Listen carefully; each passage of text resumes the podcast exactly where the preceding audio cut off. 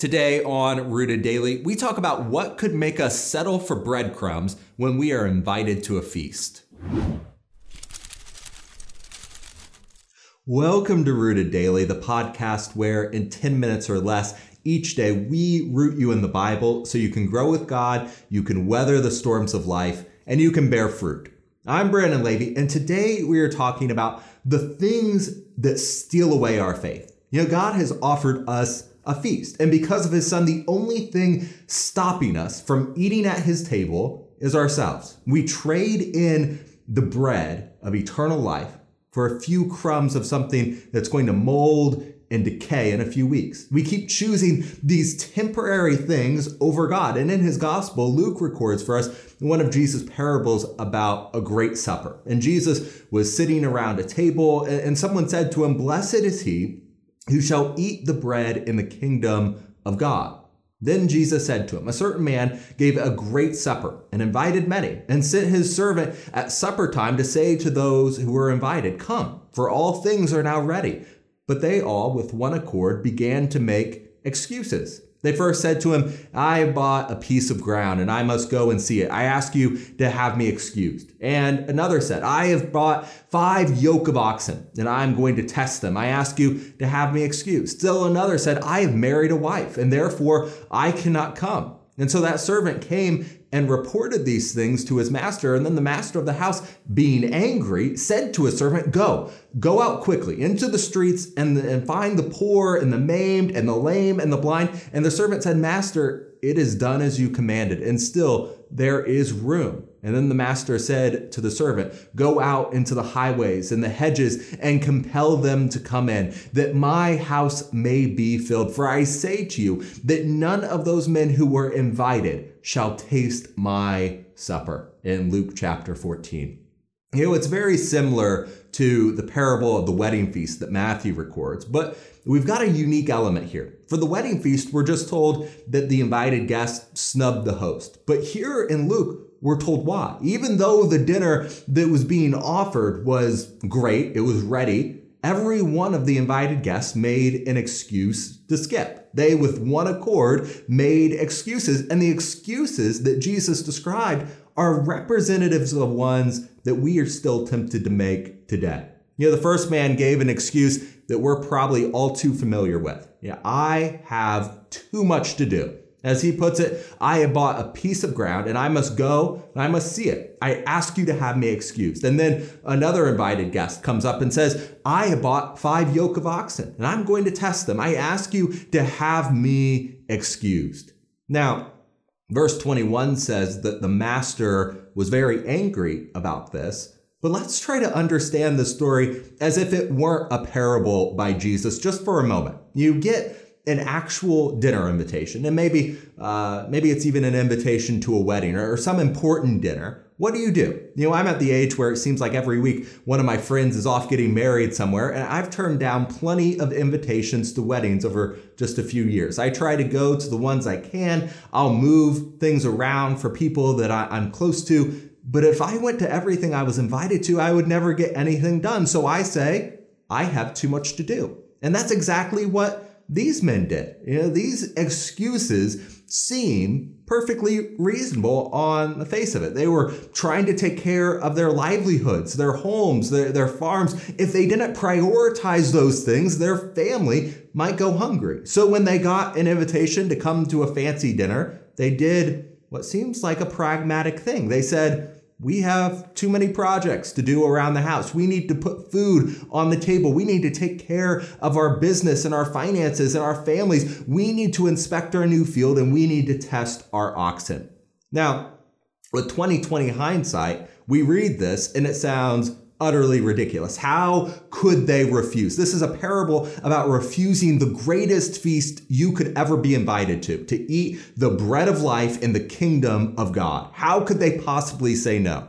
But I know if I take a good look at this excuse, it hits home. You know, how often do we say that we're too busy. We come up with all these things that we need to do and we let God fill up any gaps that are left. We say, I'm too stressed to take time to read God's word, or I need to put in extra hours at work so I can't be with the church, or yeah, I have places I need to be so I can't stop to help someone along the side of the road. It's okay now to be busy. It's certainly okay to focus on taking care of yourself and of your business and of your family. But when that becomes the ultimate goal, so much so that we decline something eternal for those uh, temporary things, we have our priorities all wrong. Jesus said in Matthew 6 not to worry about what we're going to eat or what we're going to drink or what we're going to wear, not because those things aren't important, but because they are even close to as important as what God is offering us.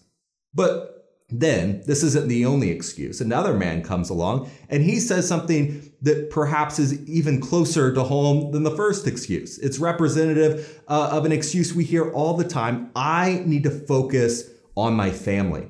I've married a wife and therefore I cannot come. The bridegroom of heaven has come for his bride, but some are going to prioritize earthly relationships over him. Nothing is a good enough excuse not to come to the Lord. Not even a wife, not even a husband, not even kids or parents. Nothing and no one is worth more than your eternity. In his letter to the Corinthians in the seventh chapter, Paul warns about the dangers that marriage poses to our faith. In verse 32, he writes, But I want you to be without care. He who is unmarried cares for the things of the Lord, how he may please the Lord. But he who is married cares about the things of the world, how he may please his wife. When we marry, our interests can become divided. And that doesn't just apply to marriage, that's representative of many relationships. Marriage is a powerful one. So is the relationship between a, a, parent and a child. Are you more focused on your kids than God? Are you more focused on your spouse than God? Are you more focused on your boss or your friend or your neighbor or your pet or your teammates, etc., than God? Wisdom tells us it is good to be with other people. Marriage is good. It's given to us by God. Proverbs 18 22 says, He who finds a wife finds a good thing and he obtains favor from the Lord. You know, focusing on your family is great, just like providing for yourself is good, but only so long as it doesn't keep you from feasting with God. Relationships, especially marriage, has an incredibly powerful influence over us and it shouldn't be taken lightly. In Christ, we learn to count others more significant than ourselves, but never more significant than God. And that's a fine line we must walk, but the stakes are high to do it right.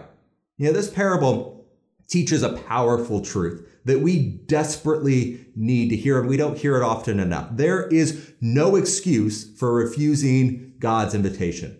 And this seems to, to talk about the Jewish leaders. They refused Jesus when he came. So Jesus went out and he found the scorned of the world and he gave them a special seat at his great banquet table. But this also teaches us something about ourselves. No matter how noble, no matter how pragmatic we think our responsibilities are, they aren't more important than dropping everything to follow Jesus. Right after he taught this parable, Jesus, he went to the crowd and he said, If anyone comes to me and does not hate his father and his mother, wife and children, brothers and sisters, yes, and his own life also. He cannot be my disciple. And whoever does not bear his cross and come after me cannot be my disciple. For which of you, intending to build a tower, does not sit down first and count the cost, whether he has enough to finish it? lest after he has laid the foundation and is not able to finish, all who see it begin to mock him, saying, This man began to build and was not able to finish. Or what king going to make war against uh, another king does not sit down first and consider whether he is able with 10,000 to meet him who comes against him with 20,000? Or else while the other is still a great way off, he sends a delegation and, and asks conditions of peace. So likewise, whoever of you does not forsake all that he has cannot be or cannot be my disciple. You know, one day the meal will be served and everyone will want to be at the table, but many will have already declined the invitation for work, for kids, for a spouse, for whatever. They will trade the bread of life for a few crumbs that won't last. Don't make excuses, even good excuses. Don't let anything take priority over Jesus. Let's bear our cross and follow him because there is still room for us at God's feast. That'll do it for this episode of Rooted Daily. And I'm looking forward to sitting down and studying God's Word with you next time. Thank you so much for stopping for this episode of Rooted Daily. It is so important to take a few minutes to root ourselves in Christ and in His Word. And I'm so glad you did that with us today. If you think that it's important that others hear this good news, make sure to hit the share button, subscribe to the podcast on your favorite app. It helps us reach more and more people with the message of Jesus every day. Most importantly, if you're ready to take the next step, repent, be baptized, and hand over your life to Jesus, shoot me an email to brandon at rooteddaily.com right now.